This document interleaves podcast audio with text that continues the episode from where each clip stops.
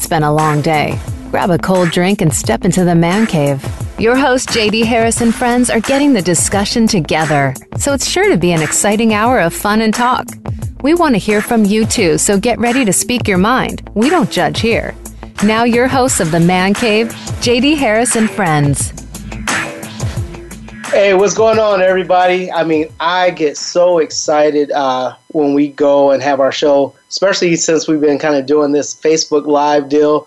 Uh, we're seeing a lot of people literally from all around the world. Uh, we have followers right now, Anglican and Turkey, uh, Marison, Turkey, where I spent some time at this year. We got Juju up in Illinois. We have um, Pascal in France. So, I mean, just some of the guys that kind of tune into the show uh, on a weekly basis is pretty awesome to see that you're touching literally multiple con- continents uh, talking sports. Uh, Reese will be in, in a little bit, uh, getting everything going. So yes, Bernadette, this is the can, the the cave, the man cave. So anyway, uh, as we go on, it's last week's football game. Uh, the college uh, rivalry week. It was just, it was unreal. Um, I was so amped. I mean, nothing was going to stop me from watching that Ohio State Michigan game. I mean, I felt like I don't know about you, but I felt like that game lived up to the billing. You had two, to me, outside of Nick Saban, two of the best coaches in football at any level right now, um, with Urban Meyer and with Jim Harbaugh. I mean, and they all have their little interests. They're all kind of different in their own way, unique. You find Urban seems to be a little bit more approachable. Uh, Jim is kind of quirky, and then you have you know Nick Saban, who some people call him Satan. you know, uh, just you have so many different personalities. But going into the game, uh, you could see you had Peppers, who was even touted as one time as being a Heisman candidate, and I really feel like he was a probably one of the most unique players going back to like last year, like a Jalen Ramsey, uh, Charles Woodson. I'm not comparing him to Charles Woodson. I think the, uh, Charles Woodson is in a class of himself with himself, but I felt like Peppers was a solid dude to come out. To me, you know, up before this game, I would say he's a guy that you consider in the top ten picks, uh, depending on who you are, where you sit at. But then JT Barrett I mean, he is doing a decent job. Yeah, he's not throwing up Heisman numbers, but they're winning games and they're winning games efficiently. I mean, the Penn State game loss was a sh- shock to everyone, I think, but you could see the maturation of Ohio State for the most part after that loss. And I felt like if you lose with the college football system the way it is now, losing early is always better if you're going to lose. I think losing later, you have a lot of things that can go against you in terms of the rankings and things of that nature. But going back to that Ohio State Michigan game, it was, to me, a solid game. The game was played how I thought it would go down. I felt like you know, this is an overtime scenario, and I felt like it's going to be very physical. Uh, it's always kind of been like that rivalry in the last several years has been that way, and I am a big Buckeye fan, so I wanted to see, you know, were they going to answer the call? Michigan scared me. With the exception, I felt like going into the game a little bit more confident in terms for the Buckeyes, with the fact that they had Michigan had to play with their back, uh, backup quarterback, which you know, and in reality, those two, uh, Speight and him, battled all through the offseason. So it wasn't like it was a major step down. And if you know a Jim Harbaugh team, he's going to be prepared no matter who his quarterback is going to be playing.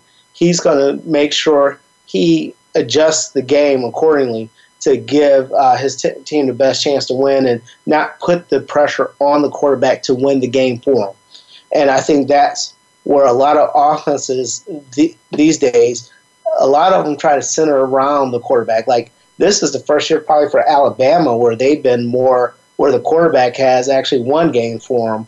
Uh, before it was just a position not to, you know, just don't lose the game. Make sure everybody's aligned.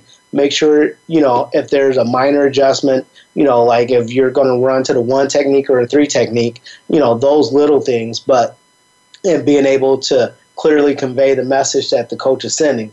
That typically was all that you really had to worry about uh, with a team like uh, Alabama, but Michigan, um, you could see that's what Jim Harbaugh did. He basically took the ball out the hands of the quarterback and you know making the guys make plays. I felt like this was more of a defensive game than an offensive game. It wasn't high scoring. And that's the way, I mean, some people will say, oh, it needs to be like 42 to 43. And um, I don't like those games. I like the games where it's 8 to 10 or something like that, where it's just slamming. You're playing tough football, you're playing fundamental football, and people seem to forget that defense is a part of football. Uh, some of the greater teams that have won have also had great defenses. So, you know, you don't want to just make it an offensive shootout. And I felt like that Ohio State, on the other hand, I felt like, you know, now that Ezekiel's gone, I mean, obviously the whole season he's gone, but you could see where Ohio State has literally this season was JT Barrett's team. I mean, he had to make checks, and you can see him sometimes going down to his third or fourth uh, check down um, and making those adjustments. And I think it says a lot for him going in with his draft status. But the officiating in the game was really what everybody was talking about. And, you know, it going into overtime, and what about people missing kicks and stuff like that? Uh, you know, it's just it's just crazy. But to see that, um, you don't ever want the game to come down to someone that's not playing the game to make a decision you want it to either you clearly scored or you clearly stopped them. You don't want to feel either way like the officials' call was the game deciding factor. And but like some of the pundits have said, and I agree with this, you know, shame on Michigan for allowing it to be in the officials' hands. Like, you know, you stop them, guess what? They don't even get that close. Um, and I think that's where a lot of times we forget about football that those are factors that can change the scope of the game. So, um, going into this, you would have liked to have seen more, I guess, more couth with even Coach Harbaugh. I know he the penalty was another thing that kind of put Michigan in a bad set, but at the end of the game, you know, it came down to it. You know, you got to find this ten thousand dollars, and you got to go and uh, stand up for your people.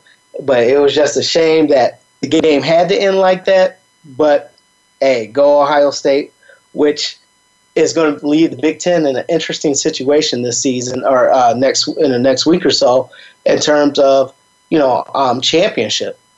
So with the rankings right now, you have Bama number one, you have Ohio State number two, you have Clemson number three, and you have Washington number four. And so, um, and then Wisconsin's number five, and Penn State's number six.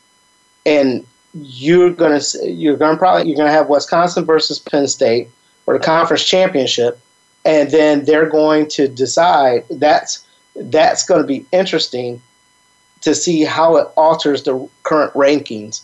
I don't know. Anybody out here that's on Facebook, you guys, anybody got some say or some uh, problems with how it ended up with the rankings? I see a little, a little a few people out here, but nobody has any comments. But yeah, it's it's going to be interesting. I, I would say that Bama's clearly number one. I think they're head and shoulders above everyone else. I think that Ohio State probably to me, I think Ohio State probably matches up better with Clemson, better with Bama, and I think that it at this point in time in the game and with the people with the rankings, coaching takes a big part of this part of the year. Is I mean, the players still have to play the game, but here's when you have the best of the best in terms of the minds of coaching and getting guys that have been beat up all year to come and be able to go that extra couple games with this playoff system. Um, and I think that right now, I, I don't want to see, even though a Wisconsin or Penn State may be the conference winner, uh, winner I don't want to see them or a, a Colorado or Oklahoma, even though you know Stoops has been there before and he's won it. But I don't think that first of all the Big 12 matches up with the Big 10 this season. I don't think the Pac 10 or Pac 12 matches up with the Big Ten or uh, SEC this year. So to get those games in, are I think the committee, they're, I would say they were pretty much on target. However, I probably would have put Michigan at number four because here's the issue with the bowl games. They don't, basically, the bowl games are not going to be able to get what they need. You need to have eight teams, like Larnell is saying.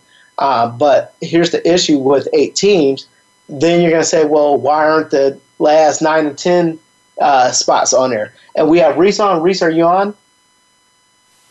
Hey, so, what's up, guess, JD? Hey, what's going on, man? Uh, uh we're, oh, right now, much. Just leaving the gig. hey, so with these rankings, man, what do you think about um, the what it scored out at in terms of with the top four? Well, I, I think it uh, played out pretty much like I thought it was. Uh, you know, it's going to be par for the course with uh, Michigan dropping out and uh, Washington filling that spot. But you know, it's too early to really jump to any, conclusion as to who the Final Four is going to be. Because I'm telling you right now, uh, it's going to be some good games this weekend with uh, Clemson and Virginia Tech. Uh, Virginia Tech's a good team, and then you know Washington playing against a a very good and and I think underrated Colorado team. So a lot can uh, a lot can ha- happen uh, by Sunday night. Yeah, I agree. I, I agree. Uh, do you think you know with this with the Big Ten championship? I mean, who do do you think two two teams from the Big Ten should be in a uh, in the playoffs? Well, I, I don't think um, I don't have a problem with it, quite honestly, because you know the rankings are playing out that way. You know, and, and they had help from teams like Louisville and and uh, you know Oklahoma that have uh, and Houston also that have kind of fallen by the wayside a bit. Uh, even though Oklahoma's playing playing pretty decent right now, but you know, it is what it is with the rankings, and, and this is the system that we have right now. Which you know, you know me, I, I don't like the system anyways. But uh, yeah, it, it hold that thought real fast, Reese. We're going to come back in a second. Uh, we got to take a quick break, uh, but we'll follow up with your thought.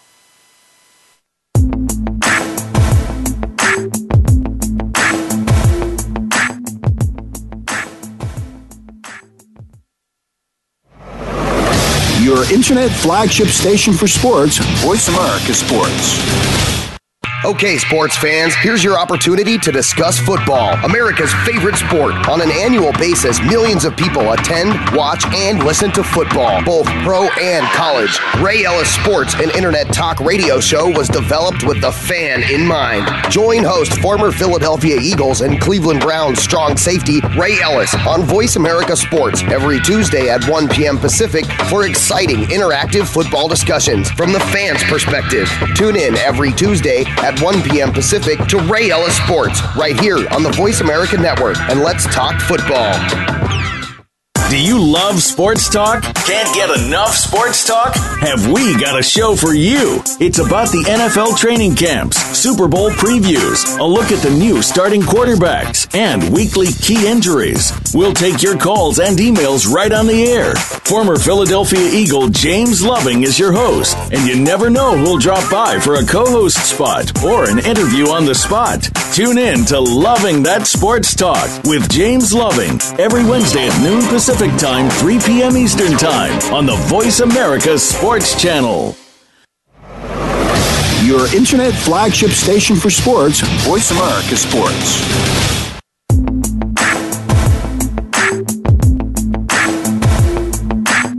You're inside the man cave. We're ready to talk with you. Call us at 1 888 346 9144. 1 888 346 9144. Or send an email to jd harris at high intensitysports.com. Now, let's get back to the show. Man Cave, this is Maurice Perry sitting in with JD Harris today, and we're just talking a little college football and the rankings and the, we want to talk about the games uh, this past weekend, and specifically the Michigan Ohio State game, which I believe is was the marquee game of the weekend. And Jay, what did you think about it? Oh well, before you called in, I was I already t- gave my opinion of it. I want to hear yours. Oh, you want to hear my opinion? Okay. Absolutely. Uh, it was a good game. It was a it was a very uh, I don't know uh, pins and needles type of game. But one thing that kind of stood out to me was JT Barrett is not a great quarterback. Uh, plain and simple. And I think that for them, for Ohio State to be successful, he almost has to run more than he has to pass. And and and I I believe that you saw them making a more concerted effort in the second half to get him, you know, opportunities to run uh, create space for them, and then that in turn, you know, open up the passing lanes for them. But right now, you know, Ohio State is not a good passing team. They, they have a great so, defense, and I believe their defense can keep keep them in games. But in terms of scoring points and, and being involved in the shootout, I don't know. How many? How much of that do you think attributes to having such a young team? Like they have 44. Did you see that thing where Michigan played 44 seniors and Ohio State have 44 underclassmen or freshmen? Yeah, I, I think that does play a part, and I, I believe that you know, as a as a collective, this group is probably one year away from being, you know, the team, you know, the marquee team uh, in college football. Of course, this year is, is Alabama, but uh, with that being said, you know, JT Barrett is a seasoned vet. And there are a couple of throws that I saw, even though he was under duress for most of the game, uh, there are some throws that he has to hit uh, to extend yeah. plays, and and you know that caused him some problems in the first half. But you know, like I said, they put the you know they they ran the ball a little bit more efficiently in the second half. Uh, you know, uh, with him leading the way in that regard, and I think that opened up uh, things in the passing game later on. So I think going forward, that's the uh, key to success for them offensively. Gotcha. Now, what was your take with the officiating? Man, look, there were some blown calls, but as you know, I mean, there's blown calls both ways. Sometimes, you know, you don't you don't remember the calls that are blown early in the game, just the ones that are, you know, in, in crunch time. Harbaugh had a, a, legitimate gripe, but at the same time, you know, you have 60 minutes to determine, you know, the outcome of a game with how you play it. And let's face it, you know, Michigan had a couple of key turnovers and pivotal moments of the game, and, and really, you know, allowed Ohio State to hang in in the game early on. You know, exactly. instead of you know capitalizing on those opportunities. Yeah, I felt, and I said this before you got on. I was like, you know, the officiating wouldn't have been a difference if you didn't allow the game to get uh, go that far. And so uh, that that's kind of the issue. Absolutely. And so, I mean, until that, it, you know, everybody, you never put the game in anyone else's hand but your own. And if you if you don't do that, then you have to be willing to deal with the consequences of whatever transpires after that point. And, you know, that's where, you know, it, granted, I do understand, you know, because it's such a big monumental game, but like you said, put the game away. put the game away mm-hmm. and there's there's no big deal. So and so as far as dealing with do you have a problem with a conference champion not being considered for the playoffs? Uh, it depends on what conference you're talking about. I Um, mean, if, it, if it's yeah. uh, the Pac-12, then you know I don't I don't have an issue with it, especially if Washington ends up winning and, and somehow you know they get leapfrog, which I don't believe will happen. But you know when you consider their overall schedule and the Pac-12 being you know down to a certain extent, um, and and also their non-conference schedule, uh, which was absolutely dismal in terms of competition. Um, I can I can see a reason for you know somebody like a Washington not getting in, but you know that being said, I believe that if they do knock off Colorado, who's a top ten team, that they'll they'll uh, remain at that number four spot, or may, may even move up to number three since Ohio State is uh, idle. But what about a Big 12 team? I mean, like uh, Oklahoma. I mean, what, me personally, I don't think I felt like okay, Ohio State went in there and beat the brakes off of them. Um, I just don't feel like I feel like this is a down year for the Big 12. I just don't feel like they are playoff caliber teams. Yeah, exactly. I mean, if you look at the Big 12, you have Oklahoma, Oklahoma State. Other than that, who, who can we talk about as a as a you know a formidable opponent opponent week in and week out? You know, Would- TCU took a, a step back this year. Baylor, with all that they went through with Art Briles, I think that has affected them some. Uh, you look at Mhm. Texas Tech. I mean, they they have offense, but can't play defense at all. Uh, West Virginia is competitive. You know, eh, so you're looking at Oklahoma, Tech, uh, Oklahoma, Oklahoma State, and West Virginia really carrying the load for that conference. Uh, uh, Kansas State took a step back. You know, were Mhm. very. What do you think about Colorado? Who? What do you think about Colorado uh, being in the top ten and being considered? Well, you know what? they have a they have a decent resume with some of the teams that they've beaten. Um, they beat a very good Utah team, but I, I believe that yeah, and that's why I'm looking forward to this game this weekend with uh, with Washington because you know they're they're a very good team, and I, like I said, I believe they may be underrated. Um, but but we'll see. You know, the last we saw, uh, the the one you know red flag besides you know Washington's conference, you know the teams that they played, but they really got thumped by a very good USC team, who of course got thumped by Alabama the first se- first game of the season. But that's a totally different team, and and right now, if you ask me, I believe USC is the best team in that conference. But yeah, that's they're what not I, I, really. I would have to say. I feel that too.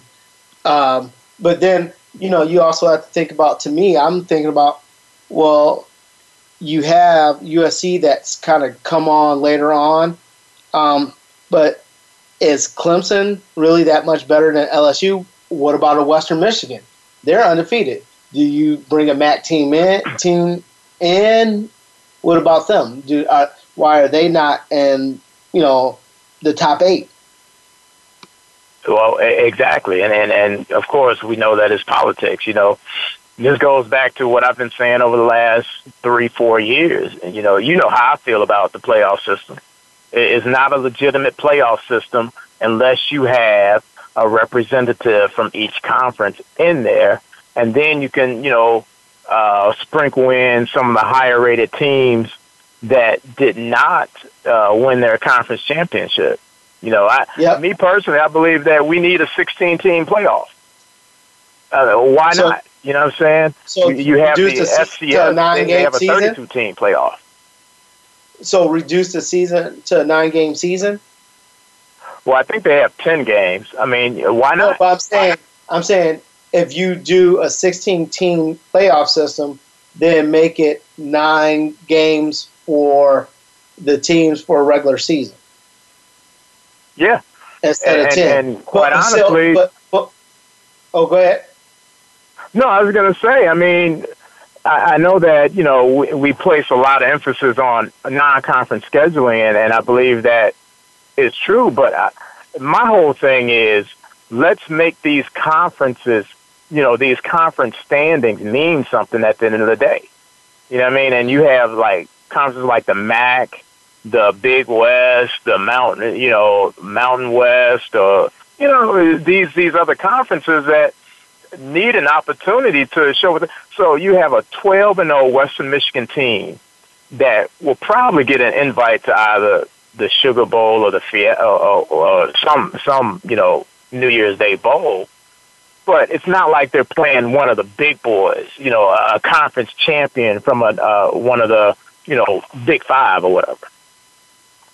Well, so here's where the issue is always going to lie with them, and it's having the NCAA admit that, you know, bowl games, schools lose money. You know, the NCAA and the corporate sponsors or the different people make money, but everybody else loses money, especially on a neutral site. So I say you do. I mean, that's where like the tenth game is conference championship and stuff like that. And so I say you do eight teams or you do like six, you have six teams, and then the other two out of the eight are those wild card teams, whether it's, you know, a third team from a conference or if it's a MAC conference type team that's just, they're undefeated. So, I mean, but that's not fair either. You got to go undefeated where other teams have two losses.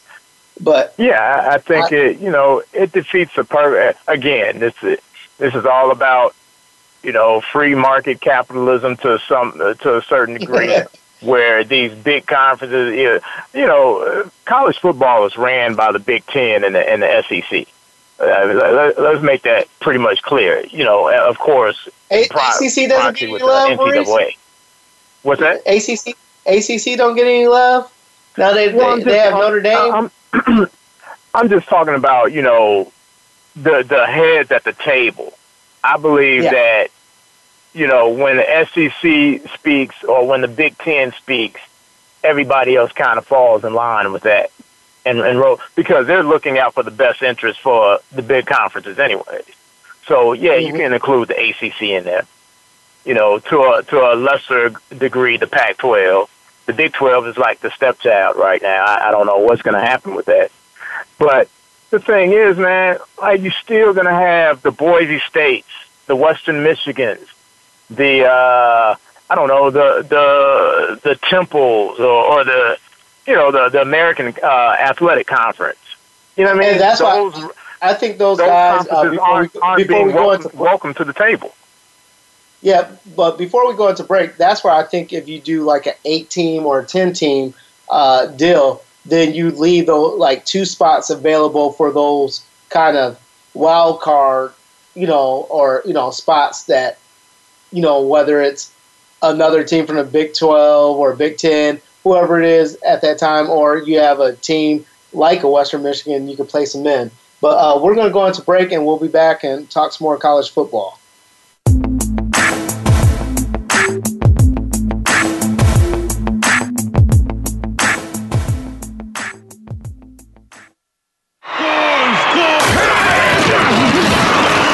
Internet flagship station for sports.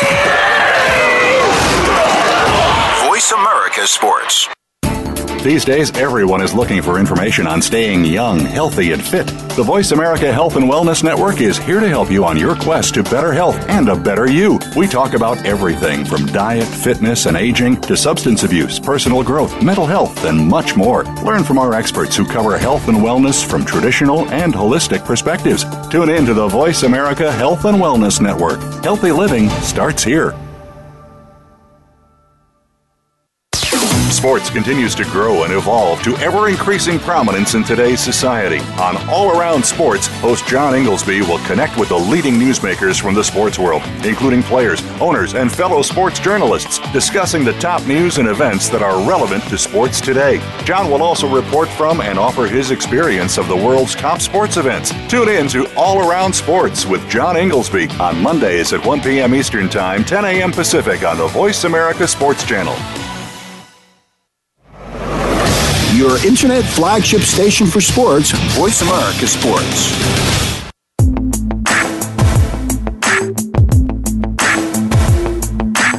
You're inside the man cave. We're ready to talk with you. Call us at 1 888 346 9144. 1 888 346 9144. Or send an email to jd harris at high intensitysports.com. Now, let's get back to the show. So, along with college football, we got to talk a little bit about the Heisman race. And uh, Reese and I were talking uh, off air, and we're probably at the, we're at the same point. And maybe some of you guys on Facebook or whatever want to chime in. But I really, I'm there with Maurice with this one. I really feel like it's the uh, it's Lamar Jackson, and that's it. But even with that being said, dealing with the rankings, you know, what would you still have considered them in the top eight? Uh, Louisville uh, with Lamar in the top ten. Uh, but Reese, what, what, why do you think he stands out above the rest? Well, I, I think that you know his. you have to look at his body of work throughout the entire season. I mean, he's he struggled a bit the last two games, but that by no means erases what he's done the entire season. He's been the most dominant college football player this year. And when you consider, you know, the the stat that there's only been a handful of players that have uh, rushed for 20 touchdowns and passed for t- 20 touchdowns and and won a Heisman, you know, he fits that he fits that bill. You know, when you think yeah, of like Tim I, I mean, Tebow, uh, Cam Newton, and uh, I forget forget who won it uh, last year. Johnny, was it you talking about Manziel? Yeah, uh, Johnny Manziel. I'm sorry. Yeah, so I yeah. mean that's in terms of you know dominating college football, he fits that mold. Yeah, and you definitely can see that he carries his team on his shoulders. Like you know, he's going to take over and that's going to be it. I just wish that they were a little bit fair with that award and just call it the quarterback award, and then the other awards are just secondary. Uh, because, I mean, for a while, Peppers was considered, you know, in a in a Heisman race. I think he definitely squandered uh, anything, especially with his uh, end of the game antics. I think that definitely kind of threw some shade on him anyway, if he was a long shot to begin. But going with you, I think, is Jackson. Now, here comes the thing, you know, and history will make a lot of these guys uh, look at it different. But like Foreman from Texas, he's like, man, you know what? I'm out of here. I'm declaring for the draft. Do you think like Deshaun Watkins and uh, general, uh, players like that should go and declare. What's your thought on that?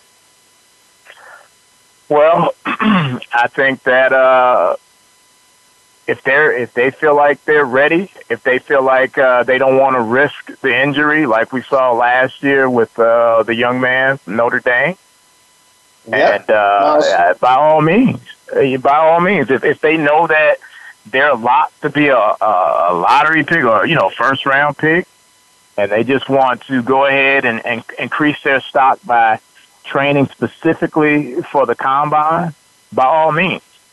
And it'll be absolutely asinine and hypocritical for anybody to say anything, you know, against that. I mean, these but are, you know these are uh, young men that are preparing for a job. As, as much as we know that is hypocritical, there will be those who will still critique them and say, well, you gave up on your team or you didn't do this with your team. And I think that's, I agree with you, but the pundits or the, the scouts and everyone in the NFL are going to ask those questions.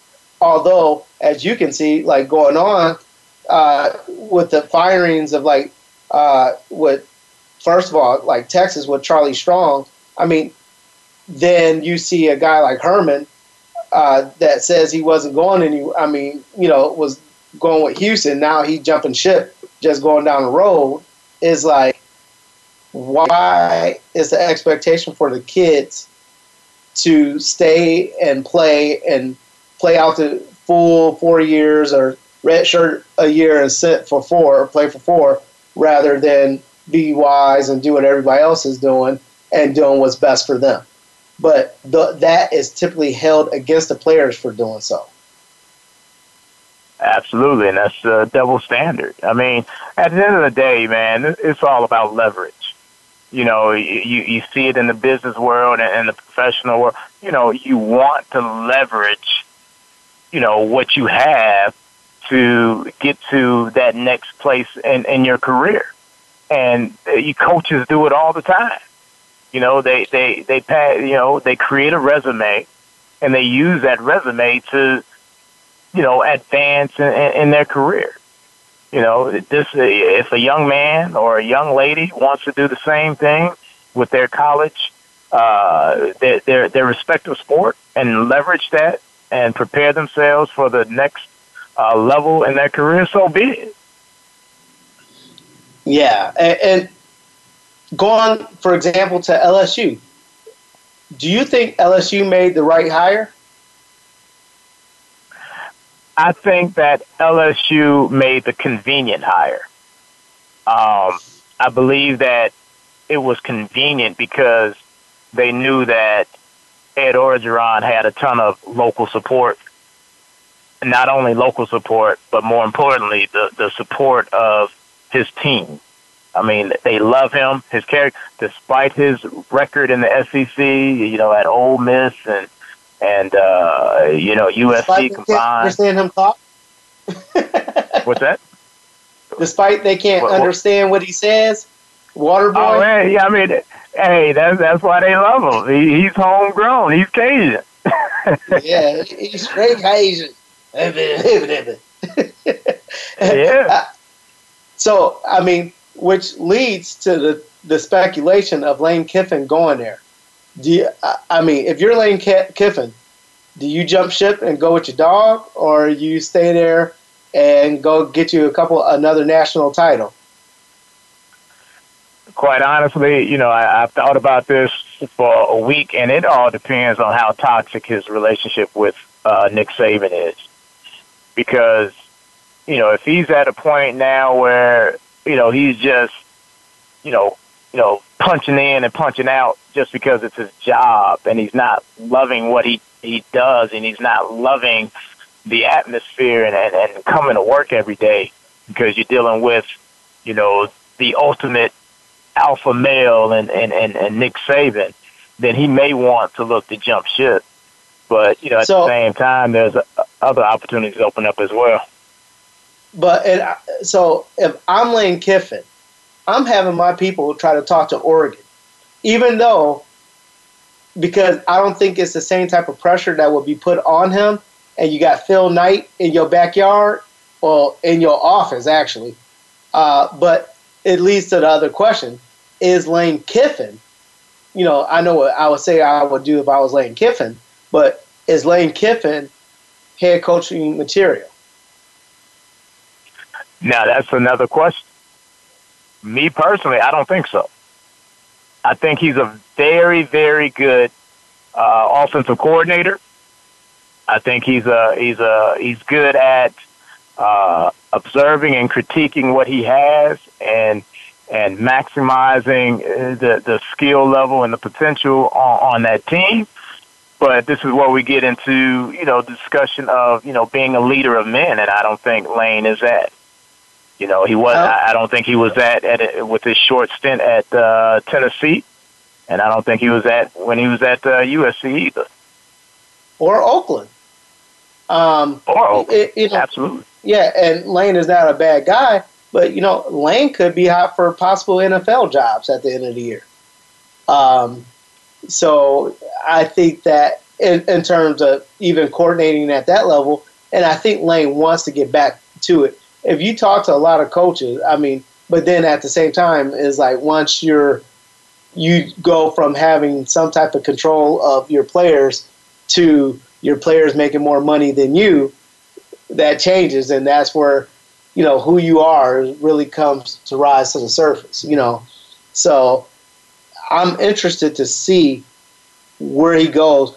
I don't I don't see him if I'm him, I'm probably not staying at Alabama. I would do just like uh, Brian Kelly's people are doing. Brian Kelly's people are looking out for other jobs for him. That's another name. If I'm Brian Kelly, I'm like, okay, you know, I, I got the high standards here at Notre Dame. You know, I might be looking to head out west because the Oregon job, I see it as being somewhat attractive um, because it's something that draws some of the kids, and you don't have the higher the the same type of standards, but you got to import pretty much everybody you get in. Going from Chip Kelly to Brian Kelly. hey, but as long I, as they ain't got R. Kelly in there, they're all good. yeah, but you know, I, I think it'll be an interesting move for him. But you know, it brings the conversation of you know another coach jetting. You know, while controversy strikes. You know, we kind of touched on that last week, but you know, who, who knows? I mean, again, it just goes to show that you know coaches can up and leave when the stove gets hot whenever they want to while the kids, you know, virtually get stuck in that situation. Which is interesting. Would you, if you're Chip Kelly, do you go back to Oregon? I think Oregon will welcome welcome him with open arms. You know, they'll. I, I believe Oregon will jump out of their socks to offer him a ton of dough to come back, and I believe that he'll he'll come back and be successful successful immediately. Yeah, because you know his name. I mean, his name going back to college is going to show up, but then you have what uh, you'll have Jim Harbaugh's name showing up in NFL jobs and things of that nature, and so it's like if I'm Chip, I make the move because they gotta they gotta blow up San Fran. They have to blow up the team and just restart everything. You know, from the top up down, you know, everything trickling down because they're not, it's not like they're bringing in the players. I mean, they, who's the last, uh, Hyde was their last solid kind of rookie they come in and play, but they're not really hitting it big in free agency. They're not even keeping free agents, you know. So if I'm Chip Kelly, I'm going to Oregon, and then you can be that dictator or that tyrant that you may be considered. Yeah, I mean that, the situation in San Francisco is so toxic, but you know we we also have to realize a couple of players retired on the defensive side of the ball, and I think that hurt them more than we you know give credit for. You know, what I'm saying offensively, yeah, it's a struggle, but defensively they can't contain anybody. So yeah, and I, I think the retirement had a lot to do with the leadership too. But uh, we'll talk a little bit further uh, about the NFL when we get back from break.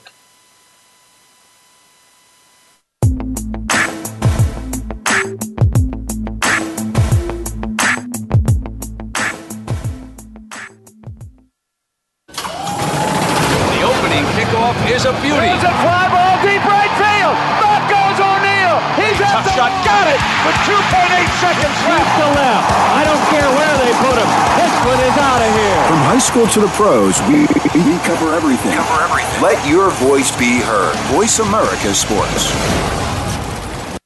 Are you a real sports fan? Get ready to talk football and anything else sports with Kwame Lassiter. Formerly with the Arizona Cardinals, San Diego Chargers, and St. Louis Rams, Kwame's got the experience, so he's prepared to talk sports with you every week on Kwame Lassiter's Sports Talk. It's on the Voice America Sports Network every Monday, Tuesday, Thursday, and Friday at 9 a.m. Pacific Time, 12 noon Eastern Time. Get ready for an unpredictable, fun, and sometimes sarcastic look at the world of sports. That's Kwame Lassiter's Sports Talk on the Voice America Sports Network. Want to experience football from the perspective of two former players who also have coaching experience? Tune in to Sports Info UM with Daryl Oliver and Sam Sword. We'll talk about the drafts, play by play, and even what's happening in the offseason. Daryl and Sam have the connections and the knowledge to bring you the inside stories of the game's past, present, and future. We'll cover the camps, on and off field, and everything else, football and beyond. Sports Info UM is heard Mondays at 8 p.m. Eastern, 5 p.m. Pacific on the Voice America Sports Channel. Become our friend on Facebook. Post your thoughts about our shows and network on our timeline. Visit facebook.com forward slash voice America.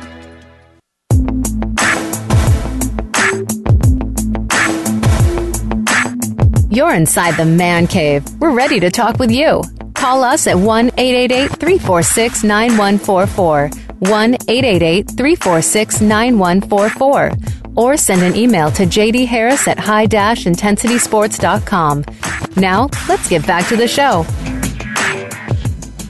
So, we had the big firings uh, in college that we talked about uh, with Charlie Strong, and I hope that all those guys, him and his staff, know Vance Bedford personally. Uh, and Vance, we're praying for the loss of your uh, in laws. But uh, I would love to see him get picked up fast. Um, w- before we go into the pro coaches, where could you see Charlie Strong going? Um, quite honestly, I, I think that he could probably end up back uh, with a mid major you know, to, you know, just begin to teach and, and build that resume again. Uh, the the Texas situation was a toxic situation to begin with, and I I don't think uh, you know schools are going to badger him or, or or turn away from him because of that. I mean, like like I said last week, it was a no win situation going in with uh, boosters pretty much running that program down there but he'll get a shot. I, I think a mid major. Uh, perhaps I can see him like, going to Houston. well, well, you know, I, I thought about that immediately after uh, Herman, you know, was named the coach. I was like, well, why don't you just trickle on down to Houston? Because quite honestly, Charlie Strong is a good coach. You know, he, yeah. He, well, Charlie Strong's coach. a hell, hell of a recruiter too, and that's key. Exactly. Exactly. And what better way to stick your nose into, you know, the Texas, I mean, stick your thumb into the Texas Longhorns' eye than to dominate the recruiting ground in Houston and surround. And here's the thing. And here's the thing that will happen too. Texas will be paying part of his salary. Exactly. So, and if I'm Houston, I'm like, I still get a top tier coach that has already recruited this area that is moving literally down the road, for lack of better terms. And now we have, to your point, some porking of the, poking of the fork within our state. Absolutely. Absolutely. And, and let's face it, you know, everybody thinks that, you know, uh, Herman is going to come to Austin and turn things around immediately man, they don't they don't have playmakers there. They are deficient in in guys that can win games down the stretch. He's going to have the same collective of guys. So, like you said, if you keep if, if Charlie Strong stays in, in state, you still got to recruit against the likes of a Houston, a Texas A&M, uh, a Baylor, a TCU, you know, SMU is trying to come back, make a comeback. Mm-hmm. Uh, Texas Tech, uh, Kingsbury is still out there, you know. So, and it's a fun system to to play in, even though they have no defense whatsoever. So, and you know, Texas like, A&M, uh, that job might be open. Yeah, yeah, that's another job that that could possibly be open, but I, I don't think that they would he could go look at Charlie now, Strong. He would go back to Houston. Yeah, well, that's true. That's true. You know, he he uh came from Houston. Uh yeah. So I don't know. We'll see. I mean, it it'll be interesting uh, to see what happens after the uh the bowl games, or as we get closer to the bowl games, and see what Absolutely. opens up. But I, I, Charlie will be coaching somewhere soon. Yeah. So I, I lied to you. We're going to go into the hot seats uh, because of time. So you have at one time in the NFC North, you had at the beginning of the season they were saying that Detroit, Jim Caldwell was on the hot seat. Now he's probably going to win the divi- the NFC North, but now you got Green Bay, grumblings there. You know, there's rumors of Chicago, but I think I still think Chicago is too soon. Are there some other teams that you know Cincinnati? I mean, is this the time where they finally say the Brown family say, you know what, we just got to move on? What are some other uh, hot seat teams? Jeff Fisher, Los Angeles. Yeah, I think Jeff Fisher is, is, is definitely one, especially with the the uh, what what has transpired over Eric the last Dickerson? couple of days in the news with uh, Eric Dickerson and that whole. Oh, even yeah. though I, I I don't think you know we have the whole story with that. I, I think that uh, I heard this morning uh, Cris Carter had called in to uh, Mike and Mike or or texted and saying yeah, that the Hall know, of Fame. Each, yeah, each Hall of Fame player gets four ticket, you know, uh, sideline ticket or passes or whatever. So is Eric Dickerson telling the whole truth? But nonetheless, I think Jeff Fisher's job is is you know in jeopardy. Marvin Lewis, you know, he has to go. Uh, it, it's been past time for Marvin Lewis, uh, Marvin Lewis to be gone. I don't care how great of a guy he is and the connections that he has with the organization. He has to go. Um, what about Buffalo? Is Buffalo safe now?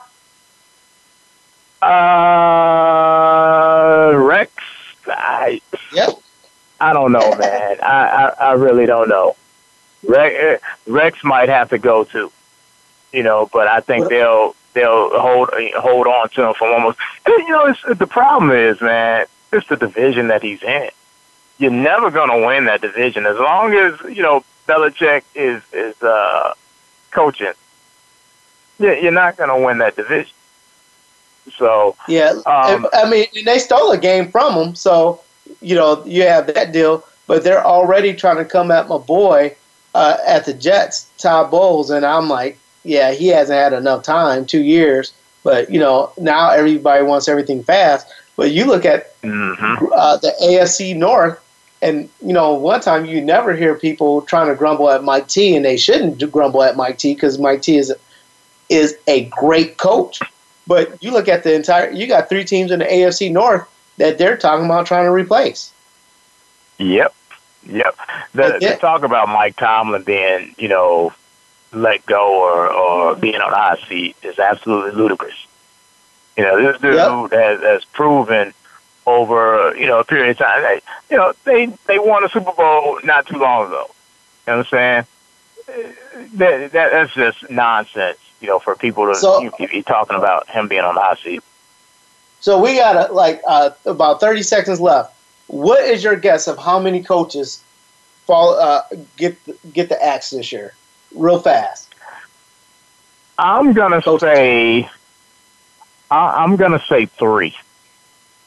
I'm gonna say four, and we're gonna see what happens. You don't want any man to lose their job, but that's the nature of the beast and the other nature of the beast, all good things must come to an end. So, Reese, brother, I appreciate you. And listeners, thank you guys for tuning in. Until next week, we are out of here.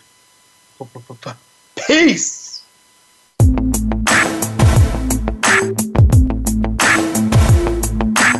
All right, we're just about out of here, but make sure you come on back next Wednesday at 6 p.m. East, 3 p.m. West for another edition of The Man Cave with JD Harris and friends on the Voice America Sports Channel. See you soon.